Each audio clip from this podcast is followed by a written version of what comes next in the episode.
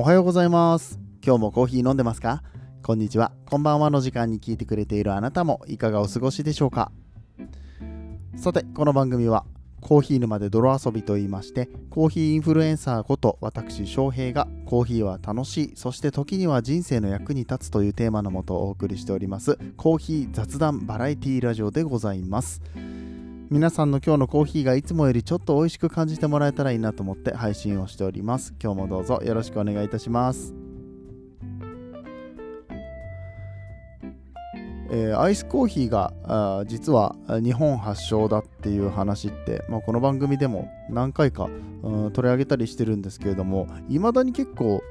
ニュースになってるっていうかこの話が言われ始めたのってここ12年じゃないかなって。海外経験がある方はねアイスコーヒーまあなくはないけどさコーヒー屋さんって基本的にアイスコーヒーないんですね。アイスアメリカーノとかとかアイスラテはある。まあ別にアイスコーヒーないわけじゃないんだけれどもまあまあそのなんていうのフィルターコーヒーのアイスコーヒーっていうのはもともと日本発祥なんですよね。でそのニュースがニュースっていうかまあ記事ですね、うん、ヤフーニュースとかでさまたあの日本のアイスコーヒーは外国人には衝撃だった、ね、その意外なわけみたいなさ。あの見事な釣りタイトルが 釣りタイトルとか言っちゃった。ねついてるわけですけれども現代ビジネスさん。いつの話よって思ったわけよ、うん、でも NHKBS の人気番組「クールジャパン」えーでえー取り上げられた話らしくて、えー日本に来てクールだなかっこいいなと思ったものは何と質問された、えー外国人のとある女性が、えー洗浄機付きの便座ウォシュレットですね。ママチャリ。そしてアイスコーヒーだと、言ったそうですね、うんまあ、ママチャリは別に海外もあるけどね。これ何人に質問したんだろうか、うん、そう。ウォシュレットママチャリと並んでアイスコーヒーと言われて、えーなんでアイスコーヒーがクールなの？って言ったら、まあ、あの日本に来て初めて飲んだと、うん、基本的にはホットコーヒーしかないよと、いうようなお話を繰り広げたみたいなんですね、うん、でそれ自体は全然いいんですよ、うん、この Yahoo! ジャパンの記事も、まあ、まあそういうところをねコラムとして出して、えこれを読んであそうなんだアイスコーヒーって日本のものだったんだっていうことを初めて知る方もいらっしゃるでしょうし全然それはいいんですよ。ね、うん、まああの筆者の方はこの番組を見て僕自身もすごく驚きましたって、うん、言ってじゃあ一体誰がコーヒーをねあのアイスコーヒーを作ったんだろうかっていうことに妄想を広げていくわけですよ。勝手な空想が広がりますとか言ってね。まああの記事の半分以上空想の話なんじゃないかってぐらい急に空想があの広がっていくわけですね。はい。うん。で、なんかその空想の内容があのひどくて 何個かあったんですけどそそんなにいっぱいないか。この2個だけかな。大阪のおばちゃんが、こんなクソ暑い日に熱いコーヒーなんて飲めるかい？おっちゃん氷入れてと味にこだわるマスターの意向を無視して氷を要求したのかもしれませんって。この場合マスターは最初泣いたでしょう なかなかしょうもない感じを出してくるなと思って。などんな空想してんねんこの人って思いましたけどその後がさあのもう一個あるんですよ。大正時代のモダンな雰囲気の中喫茶店の名物を作るために名古屋の人が氷を入れたら冷たくて美味しいみゃーと宣伝を始めそれが名古屋独特のモーニングサービス文化になったのかもしれませんって言ってさ。バカにしすぎやろがいって。名古屋の人は美味しいみゃーとは言いません。しかも喫茶店といえば名古屋っていうね。この感覚を持ってるのは結構もうあのおっさんなんじゃないかなって。うん思いましたけれどもね。まあちょっともうちょっと名古屋について勉強してほしいなと思ったってね。まさかアイスコーヒーの話から、えー名古屋の方便の話になるとは思わなかったでしょうけれども。はいこそんなオープニングトークでございました。えー、さてさて、えー、ここ2日間ほどね、ちょっとあのー、ニュースっぽい感じの記事を出したところ、すごく好評をいただいておりまして、うん、まあ、じゃあ、だったらそういう話をしていこうかなと思いまして。まあ、それでいろいろニュースとか読んでるうちにさっきのアイスコーヒーのコラムが出てきたんだけどさ、うん。まあ、それは置いといて、えー、今日はですねちょっと医学的な話をしたいと思います、えー、当然医療のお話になりますので、えー、専門家じゃない私は、え詳しくはお話できません。ただただ記事を読んでいく感じになるとは思いますけれどもなかなか面白い研究結果が出ましたよというお話でございます。エスプレッソがアルツハイマー病の原因物質の蓄積を解消してくれることが判明しましたという研究でございます。それでは本編やってまいりましょう。この放送はもうカフェインで悩まないだってカフリだから。デカフェといえばカフリの提供でお送りします。いやねコーヒーがアルツハイマーに効くよ認知症に効くよっていうのって結構前からある話だしうー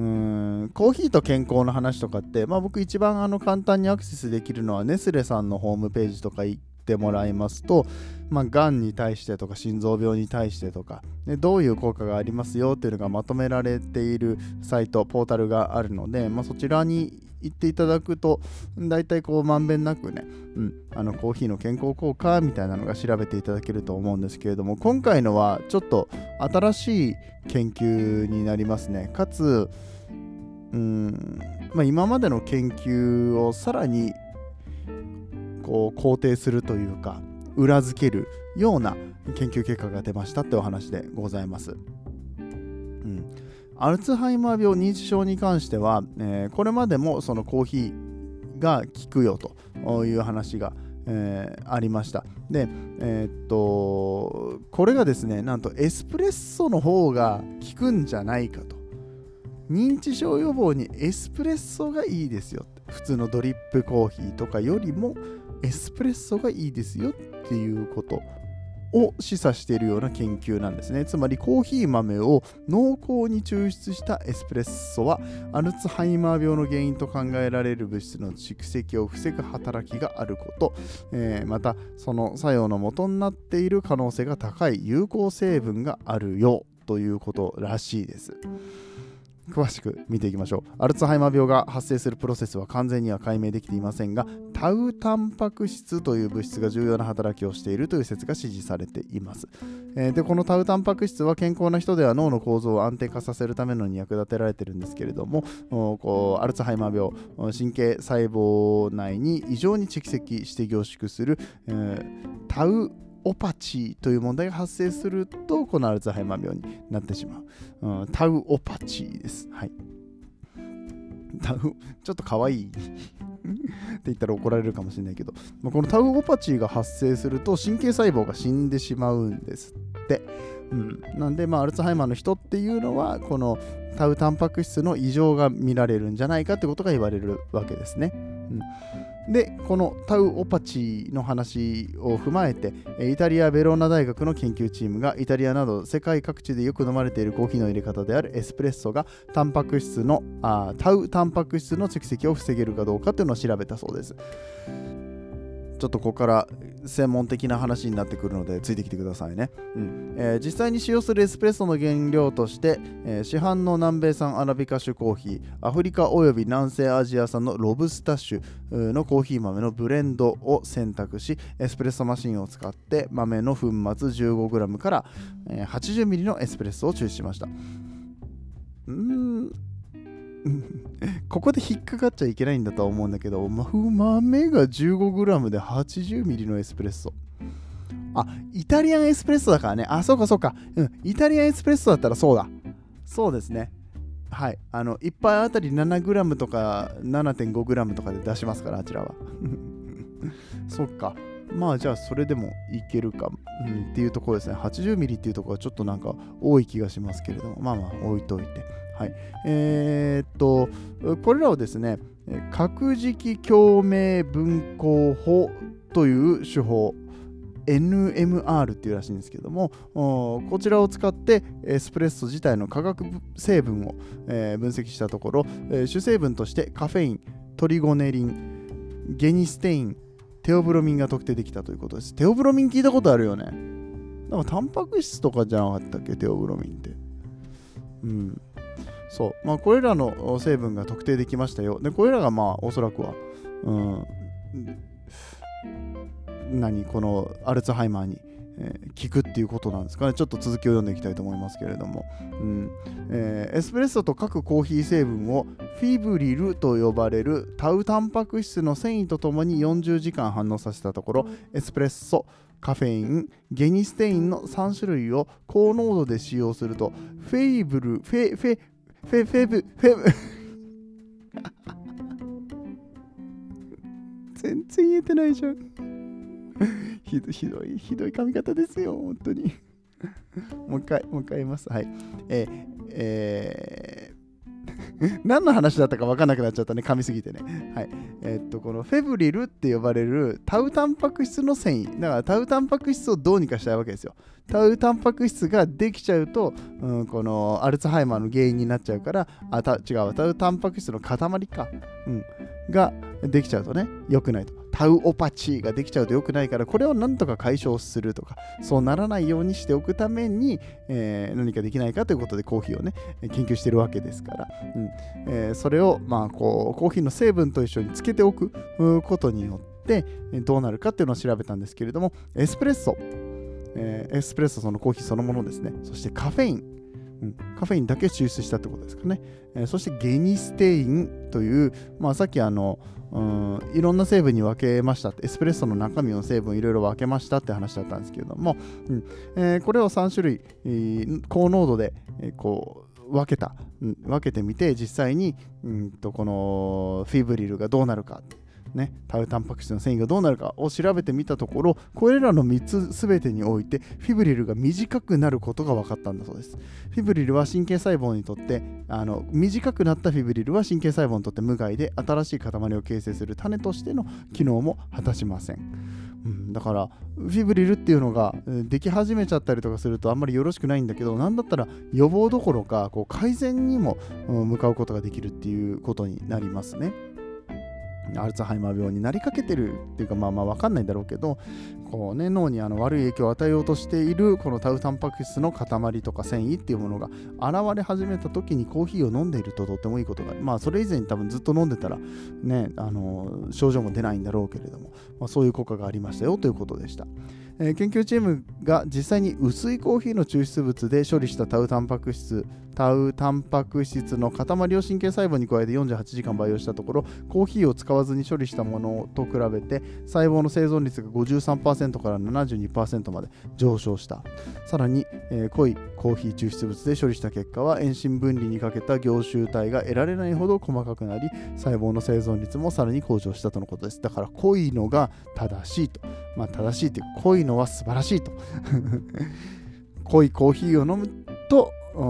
いいことあるよと、うん、薄いのじゃダメなんだよってことが言いたいわけですよねここでね、うん、これ摂取した量とかと関係ないってことなのかな。ね、濃さが重要っていうように、え、見えますよね。まあ、ただ、ね、じゃあ実際タウタンパク質につけておいたら、タウタンパク質の繊維をこのコーヒーにつけておいたらこういう結果が出たっていう話で飲んだら飲用したらどうなるかっていうのはまたねまだわかんないと思うんですけどね。はい、えー、カフェインなど一部のコーヒー成分は血液脳関門を突破して脳に到達できますが脳内で試験管と同じように作用するとは限らないため今回の実験はあくまでも予備的なものと位置づけられておりコーヒーやエスプレッソの効果を確かめるにはさらなる研究が必要だとされています。ね。あの僕は先に言っちゃったけど。ね。まあ、あくまでも研究レベルですよというところですね、えー、その上で研究チームは論文の末尾で我々は世界で広く消費されているエスプレッソコーヒーがタウ関連の症状の改善に有益な天然化合物の供給源であるという大量のエビデンスを示しました。この発見はタウオパチーの予防と治療に行えるあ治療に使える生理活生理活性化物質に関する、うん、さらなる研究とつながる可能性がありますという形でこの、えー、文を占めているということですね。まあなんかねコーヒーが世の中の役に立つことは本当にあの望むところですので、ぜひぜひ研究がね、進んでいただくとよろしいんじゃなかろうかと、よろしいんじゃなかろうか一言みたいに言うけどさ、あの僕、うちの父親じゃないや、えっと、祖父がね、あのアルツハイマーだったんで、まあ、遺伝的にもそういう風になりやすいかもしれないじゃないですか。うん。まあ、ちなみにもともと耳が聞こえないところからそういうところにつながってったみたいなんですけどね、まあ、実際にこのタンパク質がどうこうとかいうことがどれぐらい関係するかもね、もうそれすらちょっとあんまり僕自身は分かんないんですけれども、とりあえずコーヒーどうせ飲むから コーヒーどうせ飲むからあ今これあの濃いコーヒー飲んでるからタウオパチ殺してるわって思いながらコーヒー飲んだらまあなんか健康になれる気がしますという。ねあのあれですね。あの 僕自身がこの論文についていけてないからこんぐらいの浅い回答しかできませんけれども今の話を聞いてねあのお医者さんだったりだとかそういう研究、え、何？栄養素の研究とかされてる方とかがね、うん、お話として取り上げてくれたら嬉しいななんて感じでよかったら、えー、使っていただけると嬉しいと思いますまたね今日のお話を聞いていただいて面白かったよと思っていただけた方皆さんぜひぜひ、えー、番組のフォロー拡散そして、えー、いいねとかコメントもお待ちしておりますのでよろしくお願いいたしますえそれでは本日はこれで終わっていきたいと思います。最後までお付き合いありがとうございました。皆さんにとって今日という日が素晴らしい日でありますように、そして素敵なコーヒーと出会えますように、お相手はコーヒー沼の翔平でした。次はどの声とつながりますか？